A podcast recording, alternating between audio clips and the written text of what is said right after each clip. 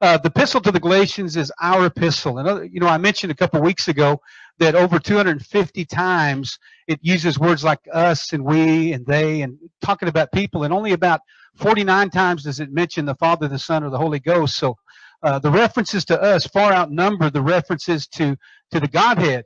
And so it really says that there's something that's really pointing towards us as a people that God is desiring to speak. Uh, the situation there was that an element had come into the church bringing a false gospel, and uh, uh, Paul the apostle really challenged him. He says, I, am I'm perplexed, I'm stupefied that you're so removed from the gospel we preached to you, the truth that you've had revealed in your life, to another gospel which is not a gospel at all. And so he's challenging them, and right here he begins this, this really this refutation or this uh, uh, rebuttal to these false teachers that had number one challenged him on a personal level and challenged his message. And so all of this is happening after a tremendous revelation that had been brought into these people's lives. And so every single one of us, whether it happened in the last few days while you've been here, or maybe it's happened in some time past, depending how long you've walked with the Lord, you remember that time where a transformation happened in your life. Something that wasn't a religious experience, something that wasn't just uh, uh, uh, uh stirred up because of emotion, that literally you could say to yourself that there was a difference in me. That it wasn't because I went to church. It, wasn't because I, I heard the right song on the radio and my emotions got stirred. That there's a marked difference in who I am as an individual. Folks, I remember those things. And I want those things to always just be vivid in my memory that I don't, there's nothing that I would ever desire to go back to. Folks, listen, if the world was so good, I would have never left the world to begin with. I would have just went and reloaded and got something else. If it if it was something so pleasing, there was something so desirous. So any of you that are especially young in the faith, you think to yourself, man, you know what? I'm young and I want to go out and sow some wild oats. I tell you what, wild oats are not good oats. You hear me?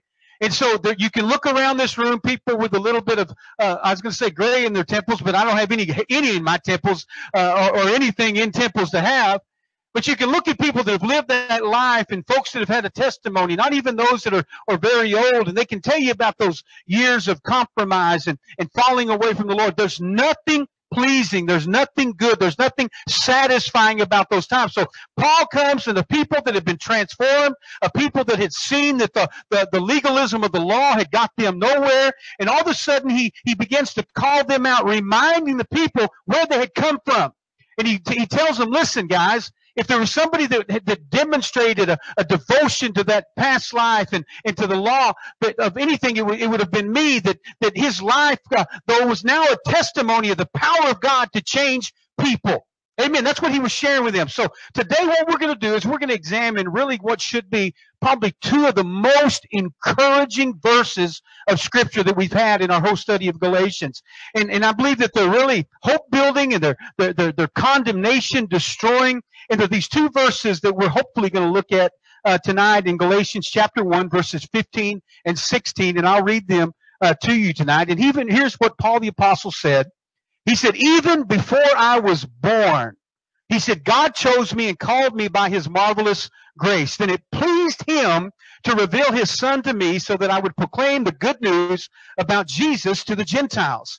And when this happened, he said, I did not rush out to consult with any human source or human being. And so I want to say this tonight, regardless if you've walked with the Lord a long time or you're young or you're old, this is a message to everyone that has ever failed God. Anybody in here ever know in their life that they have failed God miserably based upon the standard of the great love that He's demonstrated to us? What about to anyone that's ever felt that they've received a raw deal in life? Reality, some people just think, listen, man, I just felt like I got a raw deal. Why couldn't I have had a family like that? Why couldn't I have had a chance like that? Why couldn't I have had an opportunity like that? I got a raw deal. I can't, the things that have happened in my life don't happen to other people. Anybody ever felt like they had a raw deal? Whether you, you pined away on that, if it was just for a second, maybe that entered your mind. Or to anyone that's ever thought that they were unsalvageable. You ever think that? You ever thought to yourself, you know what? God's done with me. Why on earth would God want to give me another chance? Uh, uh, I tasted of his goodness. I saw his mercy. You know what? I walked with him. And how could God want me back after the things that I've done, after the things that I've thought, after the things that I said? Or to everyone that has ever thought that God might have been angry with them. But man, you know what? I put myself and I became the enemy of God. These two verses right here, as we're going to look deeper into these words of Paul the Apostle, should really cause a light to come on in every single one of us and bring a hope for something greater and bigger than our last failure or our last ability to, to have the right family pedigree or to have the, the right education. These things should bring some hope to us. And so tonight, what I want to do is kind of systematically kind of walk through this statement that Paul made and show you that it has the potential to be applicable to everyone in this room tonight. Don't you love that about the word?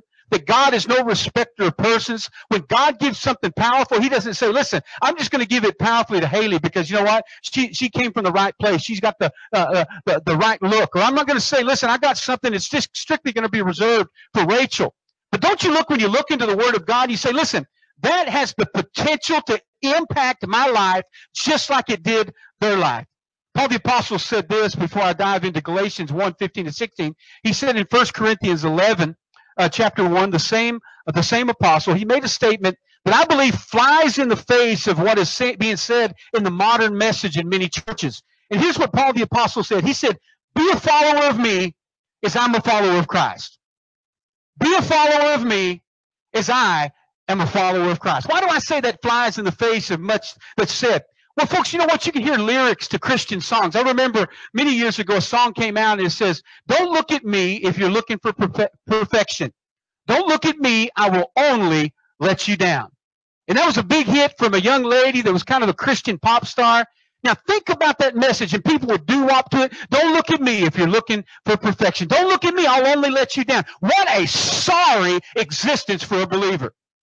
Have we really digressed so much and have we really held the, the word of God and the power of God and the blood of Jesus in so low regard that we what we've done is we're so committed to failure that we can never believe God for victory. Do you hear me? Or how about to the defeatism and you hear things, you know what? Man, I'm just a poor old sinner saved by grace. I'm just a poor old sinner. Folks, listen, I used to be a poor old sinner. That's why I got saved. You hear me? Now I'm saved, I'm sanctified, I'm filled with the Holy Ghost. I'll lay hands on the sick and see them recover. I'll cast out devils, amen. I'll believe God to open blinded eyes. I'll preach the word and see people get saved. Amen. You hear what I'm saying? I'll take up serpents. I'm not on some snake handler, and I'll put myself in difficult situations and I'll see God bring the victory. I'm not just some poor old sinner saved by grace. The Spirit of God is operating and functioning inside of my life. And if any man is in Christ Jesus, he's brand new. All that old stuff is passed away and everything becomes new. Or to that repulsive example that's being set by Christian leaders. Listen, some of you have seen it, especially some of you pastors, Pastor Sam and, and Pastor Darren, some of you men, uh, uh, uh Brother Richard. You've seen Christian leaders that have set such a horrendous example for people. You know what? They, they cheat on their wives and they do these atrocities and it's like they never miss a lick. They just say, listen, I'm real sorry for that. They just have another trophy wife and they go on about their business. Folks, listen, that is repulsive, not just to me, but it's repulsive in the nostrils of God. And so this whole message, so when you say, follow me like I follow Christ, we're saying, listen, don't follow me because, listen, I'm just human. I'm going to make mistakes. Folks, listen, I'm not human. I'm born again. You hear me? I'm temporarily housed in this body of flesh, but one day mortality is going to put on immortality, and I'm going to be changed in a moment, in a twinkling of eye, and I'm going to be with Him forever. That's the promise that I have inside of me. That's something to get excited about. You hear me? And if the salvation that you got is anything less than that, it's the same other gospel that was bewitching even the Galatians. Because if it doesn't change you, it doesn't empower you, if it doesn't embolden you, if it doesn't make you a little bit radical for the things of Christ, if it doesn't cast out all fear, it's not the gospel of Jesus Christ. You hear me? Because it causes you not to look more like the world, but will cause you to look more like Jesus. You'll talk like Jesus. You'll believe like Jesus. You'll do things like Jesus did. That's the gospel of Jesus Christ. And so instead of it being a message to follow me as I'm following Jesus, the message is to come this. Man's always going to fail you. You're only human, and only God can judge me. That's the prevalent message that's being echoed through people that claim to know Jesus. But I'm going to tell you this I don't care if you're a preacher, a pastor, or a young person. If you're afraid or otherwise reluctant to declare to somebody to imitate you, you may need to reconsider who you're imitating. You hear me? If you can't walk up to your peers, you can't walk up to somebody in your life and say, listen, I am a great person for you to imitate, you need to fall on your face. You need to deny yourself, take up your cross and imitate Jesus so you can look at your friends. You can look at your brothers. You can look at your family. You can look at your coworkers and say, listen, if you're looking for example to follow, well, here, you look no further. Don't have to turn on TBN or the Word Network. You don't have to go to some mega church. All you got to do is look me up every single day because every single day I'm denying myself. I'm dying to myself. I'm taking up my cross and I'm striving and pressing into the kingdom. That's just kind of scary to think about for some people. That's like, well, you want people, you want me to tell people to, to imitate me? Isn't that self-righteousness? No, self-righteousness says don't imitate me. I'm always going to fail because self has nothing. In our own heart, there's no good. But when I walk in the righteousness of God, man, there's something that comes sight of me. Do you hear me? So the righteousness of God. Why? Because it's the wicked that flee. The self-righteous that flee when no one is even pursuing after them. But the righteous, come on somebody, the righteous are the ones that are as bold as a lion. Folks, I tell you what, I wouldn't be preaching the gospel in the middle of 50,000 people that could care less if I lived or died on Bourbon Street for 20 years without the boldness of God. You hear me? Man, I would be so discouraged. I would be so let down because why? I would continue to see this sea of humanity entering in a wide gate. Listen, they tell me I'm stupid. They tell me I'm worthless. They tell me I wasn't doing any good for the kingdom. But I tell you what, there's somebody that's greater inside of me than he that's inside of the world. And they may give up, but I tell you what, Jesus Christ is still leaving the 99 and going to the one. Do you hear me? So to imitate is a word that suggests to fall in line with a prescribed pattern. Think about that just for a second. I am falling in line with a prescribed pattern. This is a statement that's so significant because it goes all the way back into the time of Moses and the construction of that first place that God established for man to meet with him after the fall. Going to tell you something tonight as we're looking at these words of, of Paul the Apostle. It's significant because it's dealing with what can be called the law of first mention or the law of first reference. In other words, it's going back to what somebody intended to be said to begin with. And so when he tells us, listen, I want you to be followers of me. And even before I was born, God called me by his marvelous grace. Whatever Paul's saying, I want to go back and know what he's talking about within that context. So it's the law of first mention, the law of first reference. And so we go to that place where that principle that we're going to be talking about was established. And we want to align ourselves with that purpose. You hear me? Folks, when I got born again, radically born again over 30 years ago, I've never for one second thought about turning back. Period. And if I, who am I boasting? I'm boasting in the Lord. And it wasn't because I had people coming and knocking on my door and, and, and visiting me and encouraging me. Man, something happened inside of Troy Bond's life. It was called being born again. You hear me? Nobody had to tell me I needed to read the Bible. The Spirit itself bore witness with my spirit that I was a child of God. And there was a hunger inside of me. Nobody told me that, man, you might need to think about going to church. No, somebody inside of me, in the person of the Holy Spirit, wanted me to draw near with a pure heart, to be in fellowship with the beloved. Nobody told me, listen, it'd be a good idea to worship the Lord. No, you didn't have to play a song or get the keyboard or the guitar out or turn on K-Love or whatever it is. Man, there was something that was welling up inside of me. You hear me? That's what I got. And I don't believe God's a respecter of persons. What he gave to me is the same thing he's been giving out for 2,000 years. He set a pattern for every single one of us to follow. And here's that pattern that was initiated. It was in Genesis chapter 1, verse 26. You're saying, man, I thought we were in Galatians. We are in Galatians. What you're going to find is, man, this is a big old loaf of bread, and you got to eat all the sandwich. I'll throw in a word like that every once in a while just to see how you you respond. Genesis chapter 1, verse 26. And God said, somebody say, God said. Now I'm listening now. You hear me? Now God said. Who said? God said. God said, let us make man in our image after our likeness. Did you hear that? God said, right? So I'm paying attention. God said it always happens. And so God said, let me make man in my image after our likeness. So the outcome because God says something, what's going to happen? He said, let there be light. What was the outcome? There was light. And so he said, let's make man in our image after our likeness. So the outcome of this was God walking with God, man in the cool of the day. It was a fellowship relationship. We see that in Genesis chapter 3 verse 8. So God said, let the, us make man in our image and they were made in his image. Well, then something happened. You remember what happened, right? Man sinned or functioned contrary to God's prescribed pattern. That's what happened. God established a pattern. Man sinned. In other words, man said, listen, God, I know your pattern. I know what you desire. I know the prescription for my life. And as long as I do that, I'm going to be functioning and operating within your image, within a reflection of you. But as soon as man sinned, something happened. He broke from that pattern and he ceased in his ability to reflect the image of God. And so if you're not uh, reflecting the image of God, if you're not ref, uh, reflecting the attitude of God, the Spirit of God, the victory that comes through God, chances are you have stepped outside the parameters of God's prescription on how you should function.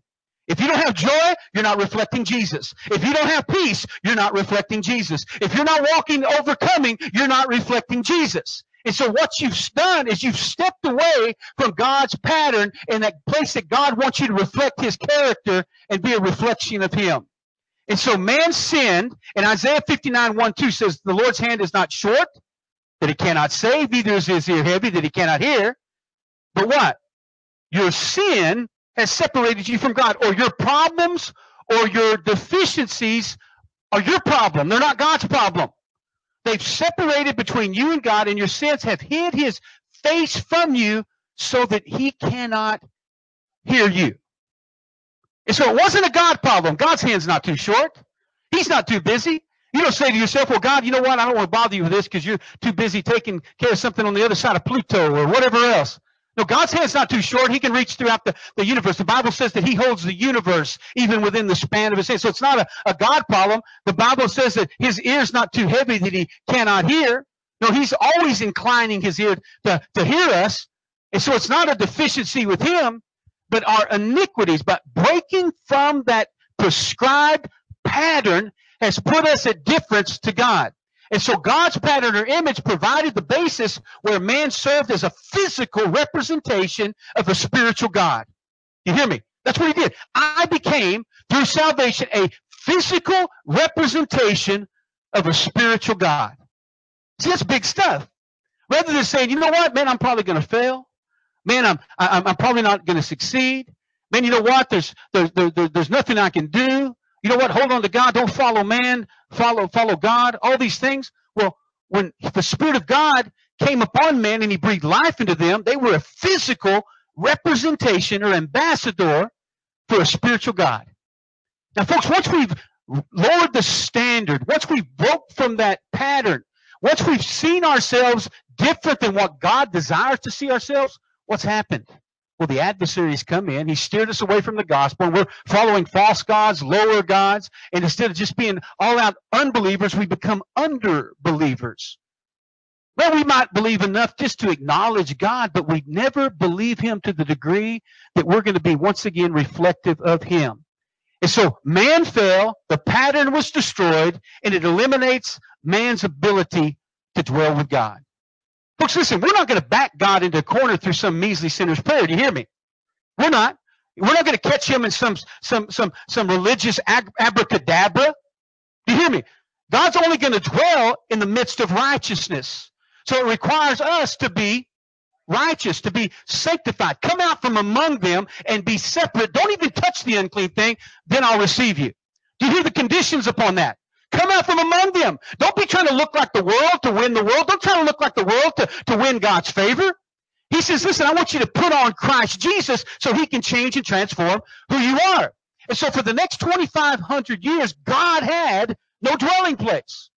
Man fell for 2,500 years. God had no dwelling place amongst his people. He would just speak to them or visit them at particular times. But he didn't have no place in their home, so to speak. He didn't have a dwelling place. There was not a place at all associated with his presence. Then he raised up this man named Moses. What does this have to do with Galatians? Well, I'm glad you asked because I'm going to tell you here in just a second. And in the wilderness, he said to him, Exodus 25, verses 8 and 9, he said, Let them construct a sanctuary, a dwelling place for me, so that I can dwell among them. For 2,500 years since the fall, God had no place to dwell amongst his people. Then 2,500 years later, he spoke to Moses after he led the people out of Egyptian captivity, and he said, let them construct a sanctuary for me that I can dwell with them. And he said, make this tabernacle, this dwelling place, and all the furnishings, here's the key part of that, exactly like the pattern that I'm going to show you. So he sets a pattern in motion. He sets an image. Man breaks with that pattern. 2,500 years after that Exodus, he says, listen, I'm going to give you instructions that are going to provide a pattern to bring back a dwelling place to my people. It was after Noah, after the great flood, after Abraham, after Isaac, after Jacob, after the story of Joseph, all those things that happened. God still didn't have a dwelling place. And he said, I want to give you something that's going to provide a pattern to restore that relationship. And he said, let them construct a sanctuary for me because I want to dwell with them. He said, make it exactly, somebody say exactly, like the pattern I will show you. Now, I promise I'm going to show you the significance of all this in relationship to the Apostle Paul's statement in Galatians 1.15. And here's what he said. Galatians chapter 1, verse 15. Paul the Apostle speaking. He said, even before I was born, God chose me and called me by his marvelous grace. I want to read that again. Even before I was born, God called me, God chose me by his marvelous grace. Let me give you three things if you're taking notes tonight. A, B, C, you can write it down. The A is this. At the creation of man, God established a pattern or order of things that would be compatible with his presence. At the creation of man, God said, listen, I'm going to give you a pattern and I'm going to be give you a, a, a, a, a, protocol that's going to be compatible with my presence. It's like somebody comes to, to goes to work for you. You say, hey, listen, I want you to come to work for me, but here's what I want you to do. I'm going to pick on Brother Dave Richard since he just retired, so this won't apply to him any longer. Okay, I want you to go to work for me, Mr. Richard, but I need you to show up every morning, Monday through Friday, by 7 o'clock. Okay? Here's the eight things that you need to accomplish within the framework of that day.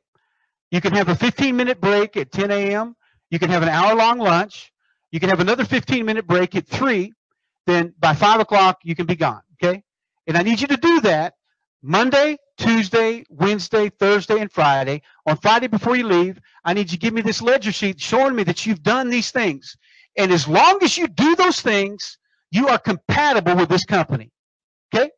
And there's going to be a financial remuneration or a benefit that's going to be associated with you doing those things. Okay? And as long as you do those things, you have a job. You stop doing those things, you're going to put your job at risk. Well, you may not lose your job the first week, then if you don't you come up short, or the second week. But if that becomes a pattern that's your pattern becomes breaking from the pattern, I'm going to have to give you your pink slip. Okay? Folks, that's exactly what happened with the gospel. God created man in his own image. He gave them instructions to be fruitful, to multiply, to subdue the earth, and to take dominion. And as long as you do those things, those things, and you don't eat from the tree in the midst of the garden, the tree of the knowledge of good and evil, we have a compatible relationship. There's a benefit associated with it. You break with that, you break with be in my dwelling place or me to be able to associate with you. Folks, listen, it hasn't changed. You hear me? It hasn't changed.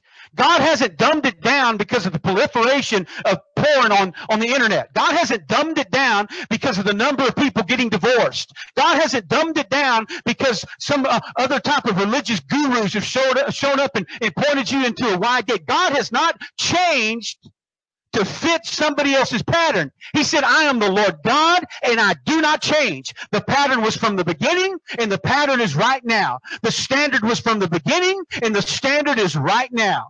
I am the Lord Jesus Christ, he said, the same yesterday. I'm the same today. And if you don't like it, you better get used to it because I'm going to be the same forevermore. And so my life has got to come into agreement and into alignment with the pattern that God has established. And folks, listen, I said this a week or so ago. Most people, if they ever just stopped and thought about it, they wouldn't have any interest in going to heaven. Period. They wouldn't if you began to talk to people about heaven. Why? Because God is a God of order. And if we think that, man, I tell you what, that we have to live under discipline now, man, wait till the, the, the kingdoms of this world become the kingdoms of our God. You think there's going to be discipline now? You say if Tupac says that only God can judge me, folks, you would much rather me judge you than God. You hear me? I might be able to hurt your feelings. I might be able to disappoint you. But when God judges, his judgment is swift, it's true, and it's eternal. You hear me? Don't fear those that can kill your body, but fear those that can kill your body and cast your soul into hell. And so most people won't even like going to heaven because it's not, I'm just going to go fishing on the sea of glass and I can't wait to get there because there's some old friends that I want to look up that I used to go to church with. And, and you know what? We're going to get these, we're going to go four wheeling on the, on, the, on, on these beautiful plains and all these type of things. And folks, listen, it ain't going to be like that. I've called you to be kings and I've called you to be priests. There's an order to being a king. There's an order to being a priest. You're going to have to fall in alignment with order. And folks, listen, I want to fall in alignment with order now. That way it's qualifying me for that rather than qualifying me for the chaos of hell. Do you hear me? So at the creation, God established a pattern of order that would be compatible with his presence. B, but at the fall of man, that pattern was destroyed along with man's access to his presence. The pattern was destroyed. Man was kicked out of the garden. There was a there was a gate put up. They were blocked. Fiery angels with swords prevented them from re-entering in. And for 2,500 years, man did not have access into that place. And see, because it's always been God's desire to have fellowship with man, He provided a pattern through that tabernacle of Moses and subsequently through the temple that was built for that fellowship to be restored. Okay? The tabernacle, the temple, was a place and a way for the fellowship to be restored, albeit very limited, obviously. Limited to just the high priest two times on the Day of Atonement. He went in. But nonetheless, the, the, the glory of God was present in the midst of the people. Now, folks, you got to think about and remember this. Prior to the establishment of the tabernacle, where the Shekinah glory of the Lord was, God would at various times speak to men. He'd speak through something called Christophany. Some of you familiar with uh, the term Christophany or theophany. And it's when Christ would appear before the incarnation. Okay? Jesus didn't start existing right there in that little town of Bethlehem as we sing about our Christmas song. Oh, it's little baby Jesus. Man, I bet he's confused about who he was. No, he always has been. Everything that was created was created by him. Okay? So our little baby Jesus that we didn't think even existed before his incarnation, no, that was just a physical body that the Spirit of God came inside of as God the Son. He existed always. Here's an example Joshua chapter 5, verse 13 through 15. When Joshua was near the town of Jericho, he looked up and saw a man standing in front of him, and he had a sword in his hand. And Joshua went up and, and demanded of him, he said, Are you a friend or foe? And the man said, Neither one. He replied, I'm the commander of the Lord's army. Okay? And this, and with this, Joshua fell on his face to the ground in reverence. I am at your command, Joshua said. What do you want your servant to do? And the commander of the Lord's army replied, I want you to take off your sandals, for the place that you're standing is holy.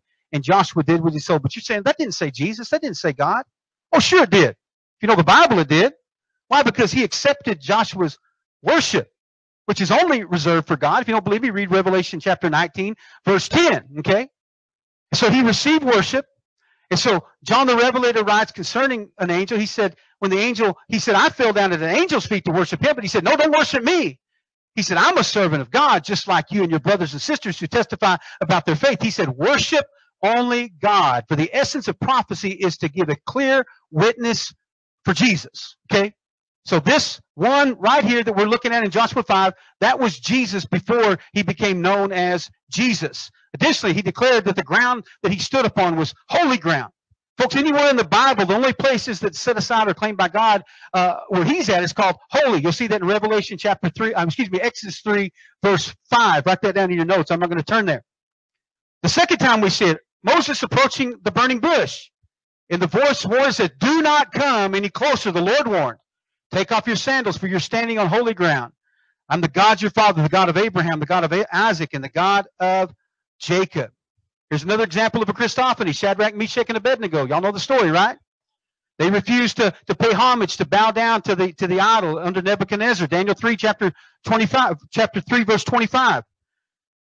They threw them in the fire. They said, Look, he answered, I see four men. I thought it was only three men walking in the midst of the fire, and they're not hurt.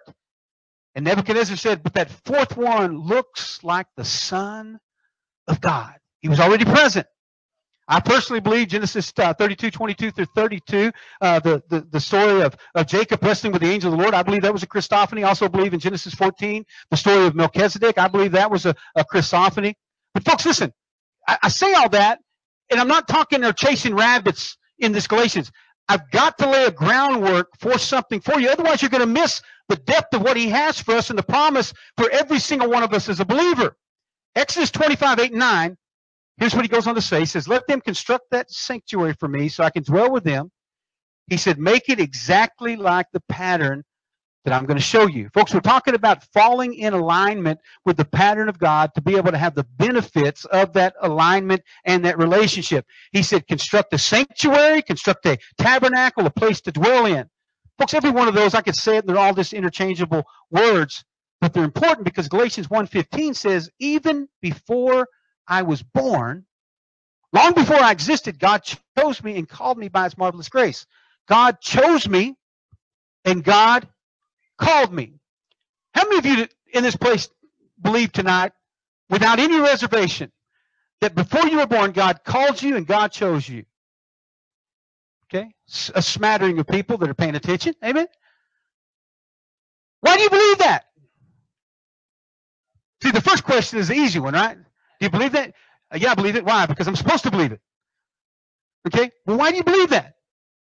Folks, it's not enough just to believe something. Why? Because if you just believe something, you can just not believe something. You hear me? And that's the problem with the church. There's a great famine that's come upon the body of Christ. It's not a famine of, of, of, of, food or of water. It's a famine of, of hearing and knowing the word of God. There's a generation, he said, that's going to rise up that does not know God or remember the wonderful things that he's done. Folks, the most wonderful thing that God ever did was provided a way for us to dwell with him. And so I can say, listen, are you going to dwell with him? Why? Well, because Jesus died and he went away to prepare a place for me and in my father's house there's many dwelling places and where i am you shall be also and if it wasn't so i would have told you different what does that mean to you i don't really know but man it's easy to quote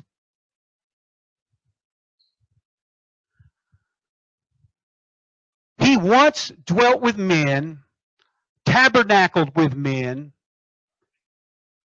in the garden of eden right we know that and every bit of that was in accordance and agreement with the pattern that he had established. That pattern shattered by sin.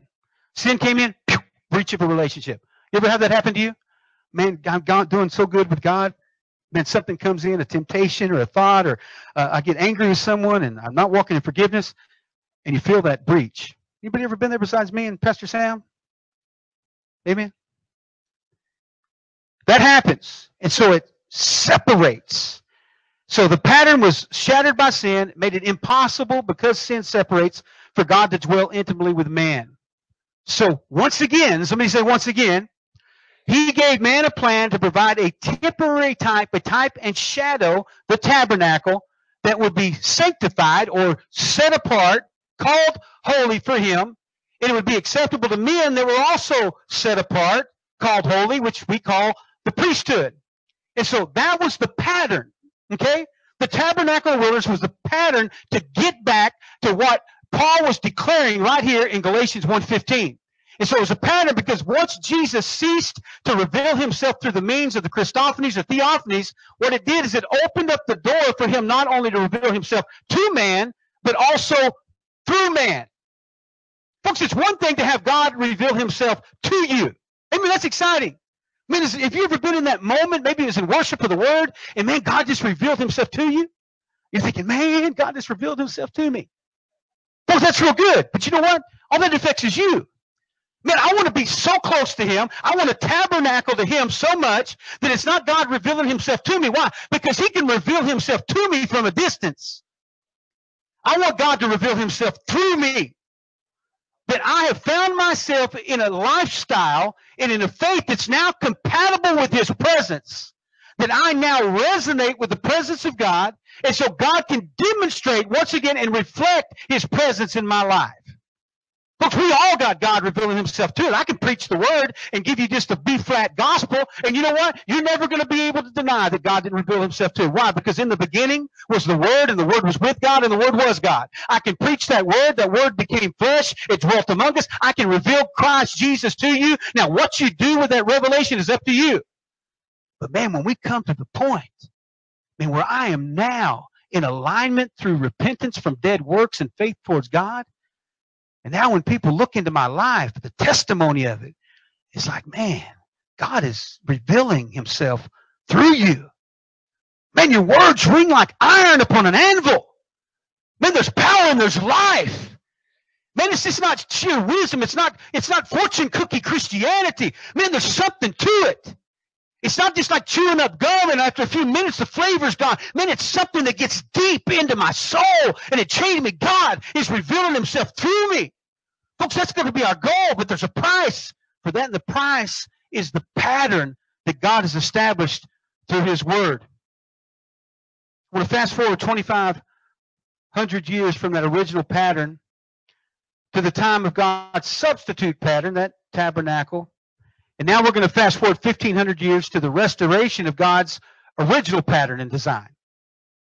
Here's what Jesus said in John chapter 14 verses 15 through 18. Here's the restoration of that original pattern. If you love me, anybody love God? If you love me, obey my commandments. Get in alignment with my prescribed pattern. If you love me, Live the way I told you to live. Do you love me? You keep my commandments. If you say you love me, but you don't keep my commandments, you're not on a journey. You're not religious. You're not trying hard. The Bible says that you are a liar. You hear me? And we know Revelation 21 8, no liar goes to heaven. No liar is going to be in that eternal place of abode. If you love me, obey my commandments, get in alignment with my prescribed pattern, and I will ask the Father, and he will give you another comforter, another advocate who will never leave you. He is the Holy Spirit. Somebody say, He is the Holy Spirit. Well, you can get this Pentecostal boy up here shouting tonight. He is the Holy Spirit. If you prefer the Holy Ghost, amen, Pastor Brandon, I'll do that too. And he leads into all truth. The world cannot receive him. Why? Because they're not looking for him. They're not in alignment with his prescribed course of order. They're not looking for him and it doesn't even recognize him, but you know him because he lives with you now, but he is going to be inside of you. Folks, I don't want to just God live near me. Do you hear me? I want the Spirit of God to be inside of me. I don't want to be a neighbor that talks about, man, I live down the street from a guy that's in the NFL. You hear what I'm saying? I don't want to just say I wave at him when he goes by and I tell everybody, oh yeah, he's my neighbor. that guy's like, well, man, who's that kook always waving at me? Folks, I don't want God to live near me. I want God to live inside of me. I want to have a, a relationship that's validated because of his presence. He says he lives with you, or not unlike those Christophanies, because when he was a Christophany, a theophany, when, before he was manifested, he lived around the people. He would show up periodically. He would show up when when when, when Jacob wrestled with the, uh, the the angel of the Lord. He'd show up in the as the fourth man in the in, in the fiery furnace. He'd show up as as the, the, the priest after the order of Melchizedek. He'd show up in those situations. But he will be in you later on, it said. The constant, intimate, and initial intent of that relationship. You hear me? That's the desire of God. Not something that I've got to conjure up and say, man, I can't wait to get to church so I can feel the presence of the Lord. We need to say, I can't wait to get to church so they can feel the presence of the Lord. Do you hear me? Man, I can't wait to get to church. Why? Because man, that band is man just ushers in the presence. Man, I want people to say about me is, man, God just reveal himself to me. Man, man, I, I, bet they can't wait till I get past that sign because, man, they want to feel the presence of God and they know that I've been seeking His face. I've been putting the paying the price. I've been aligning myself with His will and His power and His fire. Man, I bet they can't wait till I show up at their church. Not because I got the right message or the right song, because I'm in alignment and I'm following the right pattern of Jesus in my life. Amen? 1 John 4 3, this is how we know that we live in Him and He be in us, or we're His tabernacle. Amen? Because He has given us of His Spirit. Then you're going to know if I do it because I'm going to have His Spirit. Amen? 1 Corinthians 3.16, don't you know that you yourselves are God's temple according to the pattern? I love it that he, he said that, just like we looked at in Exodus chapter 25, 8 and 9. Do you not know that you yourselves are God's temple, that dwelling place, that tabernacle, that God's Spirit dwells inside of you? Don't ask me how that relates. I'm about to give it to you in Galatians 1.15 specifically. But even before I was born, God chose me and called me by his marvelous grace. Folks, what this does, okay, this ties all that stuff together. Folks, we get so used to this being the one hit wonder biblically, and we just kind of pull something else. Well, how does that relate to such a, folks, every bit of it ties together. And so when people tell me there's so many contradictions, there ain't no way. I know the Bible. You hear me? I know the Bible. Take your best shots, what I tell them. Well, there's just so many. Well, there's so many, give me one of them. Well, you know, I can't do that. I've had a little bit too much to drink. But even a drunk could come up with one. Come on. Well, just not right now. Well, Google it. You know, whatever you need to do. Give me, let me take a shot at that. I'm so confident that there's not. Give me your best shot, and I'll undo your argument about the contradiction of the Bible in five minutes or less. Take your shot, I tell them. Well, folks, they're not. There's a continuity for that. So this ties everything together so it can be bound firmly together. Folks, listen. The necessity for strong and sound doctrine is to close those loopholes that have found themselves in the body of Christ. We created all these loopholes. Well, you know what? I, I don't want to serve a God that's like that. Well, don't. Go to hell then. I don't want to serve a God that judges people. Well, you're going to serve one. You know? And he will judge the quick and the dead at his appearing in his kingdom. He's going to put the sheep on one hand and the goats on the other. You're going to, you're going to suffer it anyway. Folks, when I got born again, you know what I realized? That he's God and I'm not. That's how deep the revelation was. You're God, you're great big, you're in charge, and there's not a thing in the world that I could do to ever change that. Okay, God, I'm going to follow you. I'm going to get in alignment with you because I tell you what, you existed before I was ever even a thought. You have always been. You are God all by yourself. You are the self-existent one. You did not need me. You were not on some celestial ego trip. Amen. You demonstrated your love towards me that while I was yet a sinner, you sent your son Jesus to die for me when I was ungodly, when I was not a reflection of you, when I was not in alignment with your prescribed order or pattern. You hear me? So I can follow that God. Amen. I can follow him anywhere because it's always going to turn out in my benefit. Even before I was born, God chose me into his by his and called me by his marvelous grace. And so that loophole gets closed when we have good sound doctrine because what it does, it demonstrates and communicates the, the continuity and the congruity of the, the Word of God as it relates to both co- covenants. Folks, we can't say to ourselves, listen, I'm only interested in the new covenant, not the old covenant. Folks, it's, it's a covenant that works in unity to one another. One is the type and shadow. One is the revelation. One is a tabernacle and one is God choosing to dwell inside of his people. Do you hear me? And so the reasons that these Judaizers were able to slip in and lure the Galatian church into following this false gospel is the exact same reason that error and false doctrine are regularly being served up from pulpits all across this nation. Same reason. I'm going to give you what they are. Number one, people are largely ignorant of anything related to the word that goes beyond basic information that applies to them. Most people only read the Bible to find out what it's going to do for them. That's it. Oh, let me see. Let me give me a scripture. I don't know if they still sell them anymore. They used to sell these things called your daily bread. Remember that little promise cards? And I, I remember my, my, my mom, bless her heart. My mom's since gone to be with the Lord, but I, I remember before she's even serving the Lord, she's like, Oh Lord, I need a word from you. It was like the Jesus lotto. You know what I'm saying? Some of y'all are laughing because you did the same thing, didn't you? Lord, I need a word. Let me flip the Bible. Oh, oh no, that ain't my word. Let me flip it again. Folks, listen, that's not how God speaks. Come on.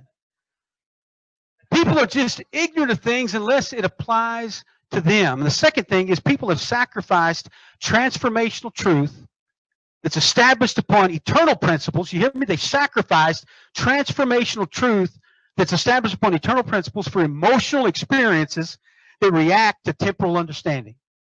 What we want. We want an emotional experience. You know, I went to church. Well, how did it make you feel? Transformational truth. You can have my notes when I'm done. I'll give you the whole shooting match. Caleb, sorry. You have to get a copy. What we've done is we've traded eternal truth that changes you. Folks, you know what makes free? Not a good experience. Not tears spilling across the altar. The truth is what makes us free. Why? Because the truth is what brings us into alignment with Jesus, the character of Christ. That's who reveals it to us. Then there's a freedom. What emotions do is they bring us into a bondage waiting for the next emotion. And here's what we say, man, I went to church. Man, I don't like that. I just didn't feel anything. So that's what you came for? You want to feel something? Come here. I'll smack you around a little bit. You'll feel that. Rather than saying, God, I want you to reveal yourself to me because I want you to transform me and give me something that's going to last longer than a moment. Folks, that's what I got. Do you hear me? Man, I'm an excitable type of guy. You, you know, you know what I'm saying? But at the end of the day, when, when all of the excitement fades and all those other things and I'm having to press through and endure, man, I want to be able to look to Jesus, the author and the finisher of my faith. Not say to myself, man, I'm so glad I went to church because, oh, Pastor Brandon hit the right notes or, or, or Kyle sung my favorite song or, or that's Kelsey. God just bless her little heart. She just blessed me sing. I, I want it to be bigger than that. I want it to be something that's reflecting Jesus. So having said that, Paul the Apostle, Galatians 5.19 is closing that loophole by eliminating all these inconsistencies in relationship to God by demonstrating that the pattern revealed in the gospel that he taught was a revelation of God's original intent. That's what it was. It was a, a revelation of God's original intent. Here's what he said. But even before I was born, God chose me and called me by his marvelous grace. And folks, we hear stuff like that and we say, well, is that, so is that he talking about predestination? Does this mean that Paul really had no choice in the matter? Or what about Jeremiah 1 5? Before I formed you in the womb, I knew you. Before you were born, I set you apart. I appointed you as a prophet to the nations. What, what, what about those things? Folks, you got to be careful when you're studying the Word of God in regards to attempting really to establish some type of doctrinal truth or prescribed pattern based upon a statement that was never meant to be a template for those things. You hear me? Men will take a proverb. They'll say stuff like, you know, if a man doesn't work, he doesn't eat. That's a proverbial statement. Okay? Now, folks, I know a lot of people that don't work that eat. Most of y'all this week. You hear what I'm saying? I got a few interns that that's the truth, you know. They avoid work, but they're still eating. You, you know what I'm saying? So it's a proverbial statement. It's a it's it's it's a it's it's something that's a standard. So that's not meant to be quote unquote something that a doctrine's built upon. Or the use of a Hebraism. Anybody familiar with the term a Hebraism? Like what? Absolutely not. I didn't expect you to be. I just asked you that. What a Hebraism, it's a, it's a figure of speech that's, that's, that's, that's uh, relative, relevant to the Hebrew language and it's a li- linguistic usage, it's easy for me to say, custom or other feature that's borrowed from a particular heritage in the Hebrew language or the Jewish people for their culture that incorporates some type of descriptive wording to convey a. And so when Paul the apostle was saying, even before I was born, God chose me and called me in his marvelous grace. Now, who's speaking? A Hebrew, uh, uh, uh, he was a Jew. And so he's going to use that same type of language to an audience that understood that type of language. You hear me? And so when we try to speak it or hear those things from our westernized mind, it's kind of like Jesus hanging up on the cross and saying, My God, my God, why have you forsaken me? We think, oh, God turned his back on himself. He's double minded, that God's a house divided against itself. What happened? And because God cannot look upon sin. We build these doctrines. Well, they don't realize that that's Psalms 22. He's just quoting from a messianic psalm, and his audience knew the rest of it, which wasn't God turning his back on his on his son. See, that's what I'm talking about. You can't just extract something and build a doctrine on it. Another way to say it would be even before. Here's what Paul was saying. Even before I existed, even before I obtained all those credentials that I acquired as a Jewish leader, even before I had anything to do, it had anything to do with me personally. God had already established a pattern wherein he would once again dwell with mankind. That's what Paul's saying in, in, in Galatians 1.15. Listen, before I existed, before I had all the, the credentials that I, I shared with you from Philippians chapter 3, before any of those things happened, God had already established a pattern to bring men back into alignment and relationship with Him. Revelation 13 8 refers to Jesus as the lamb slain when? So He already had a pattern. He already had a way. He had already established something to bring men back to that place where He could dwell inside of them. Before man broke from fellowship with God in the fall, God had already established a standard wherein he would reconcile the world back to himself. This would be modeled in the Old Testament through the tabernacle and manifested in the New Covenant through Jesus' death, burial, and resurrection. And so Paul personally, I believe, and intentionally personalized this message because the law, which had been obviously infiltrating through the Judaizers, did not provide for a personal experience. So Paul personalized it. Listen, I'm telling you, before I was even around, before I even knew anything, before I was formed, then God did something. He provided a way. Why? Because the law was so impersonal. It was just the law of sin and death. But we know from Romans chapter 8 that the law of the Spirit, that same Spirit that dwells inside of me, the law of the Spirit of life in Christ, Jesus, has made me free from the law of sin and death. And so even before I was born, he personalized it not just for himself, but for all. And that was the heart of the whosoever will message of the gospel of Jesus Christ that the Jews rejected. I am not even near done with that verse, and I apologize for that, but we're going to wrap up tonight because I want to take just a second. If you're struggling in your walk with Jesus, newsflash, it's not a Jesus problem. It's not. There is no reason that any believer should not walk in victory, except it is our sin that separated us from Him.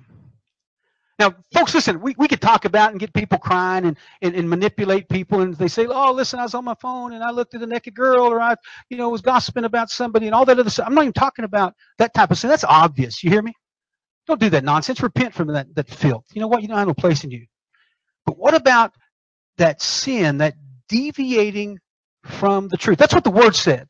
It said, For the son of perdition, before the son of perdition is revealed, there'll be a great falling away first. There'll be just an apostasia in the Greek, just a deviation from the truth. I can just get a little bit off kilter and it just doesn't fit anymore. It's kind of like running a bolt through something and it just keeps hitting the edge. It's like, man, it just it just needs to be adjusted a little bit. Folks, I believe that most people in this room here, maybe with some exceptions, I don't know, God will reveal it. I believe most people that aren't walking in the victory that you desire, whether you're young or old, is because it's just offset just a little bit. Just the pattern has just been shifted just enough to almost look like a double exposure in your life. And it just doesn't look right. Folks, what's the key to that? It's getting back to that pattern that God has. Well, He gave us that pattern in His Word. He tells us, number one, to be born again. But He also gives a pattern. He says, listen, He said, You shall receive power, Acts 1 and 8, after the Spirit of God has come upon you to be my witness, to be that reflection, to be that person that demonstrates those qualities. When the Spirit of God comes upon a person, man, there is a victory that cannot be explained in the natural. I'll, I'll give you an example. I remember as a young man, young man, this really, and I'm talking about preteen even, a young man just being exposed to the Spirit of God and seeing those things happen and just falling in love with, with Jesus and desiring after those things. I mean, I, I remember we had this we had this family Bible. There was only one in the house, and again, I didn't come from this devout Christian family, but it was the only one that like had maps and some stuff in the back and explanations. But it was this great big family Bible. Was bound in white. Brother John 316 may have one of them over at the store, the Bible bookstore. And it had a big old picture on the front of a blue-eyed Jesus on the front.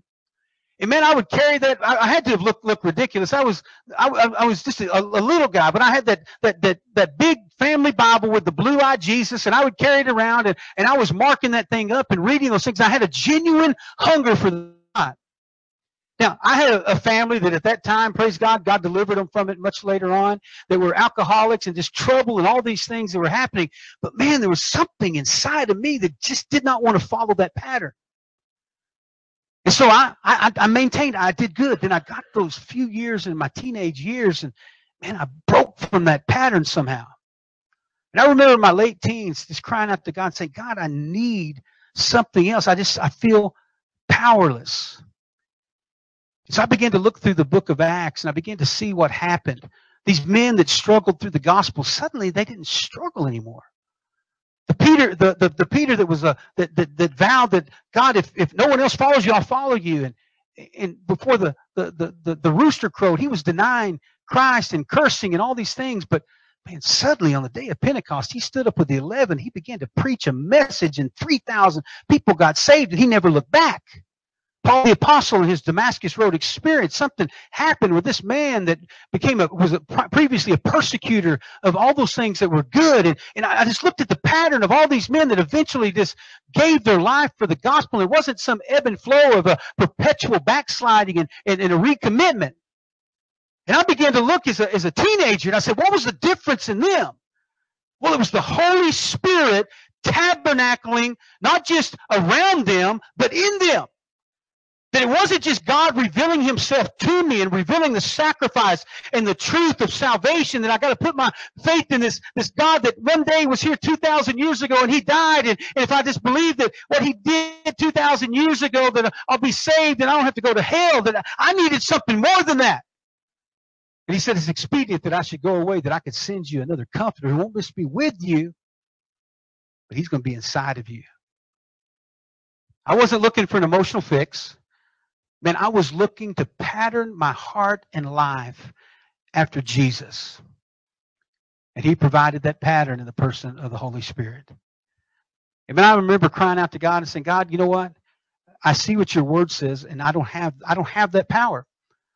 I don't have that strength. I don't. I don't have what. It, I don't have what's leading and guiding me into all truth. I don't. I, I look at the word and it's good stuff, and I can say that stuff. But man, God, it's just. It don't feel like I can go deep. I'm. An, I'm a mile wide and just a, an inch deep. It's just no depth to my understanding, and there's no, uh, no, no, no longevity to my witness and my hope. Man, I began to read that word, and the Spirit of God came upon these people, and they began to speak with other tongues as the Spirit of God gave them utterance and a continuity and a power came into their life. Folks, if you're just existing without that promise of the Holy Spirit operating in your life, you're going to get wore completely out. You are. I Said, sorry, I didn't get that. I'll repeat it. Even his phone's going to get baptized in the Holy Ghost tonight. You know you're preaching with sure even answers you. I mean, I didn't get that. If you're not walking in victory, if you're not getting that hope, it's because you need the person of the Holy Spirit operating in your life. Do you hear me? Folks, it's not a magic act. Do you hear me? I'm not that guy. It's a matter of asking for the Spirit of God to come in. That's what I did. I wasn't looking for some weird emotional experience. I wasn't looking for the freak show or all that emotional experience. I, I legitimately needed help. I wanted to walk in victory. I wanted the power of God operating in my life. And I asked him for the Holy Spirit. And The Spirit of God came into my life all those many decades ago, and I have never had a reason to look back. Never. Why? Because I fell in line with his pattern. We're going to pray quickly tonight.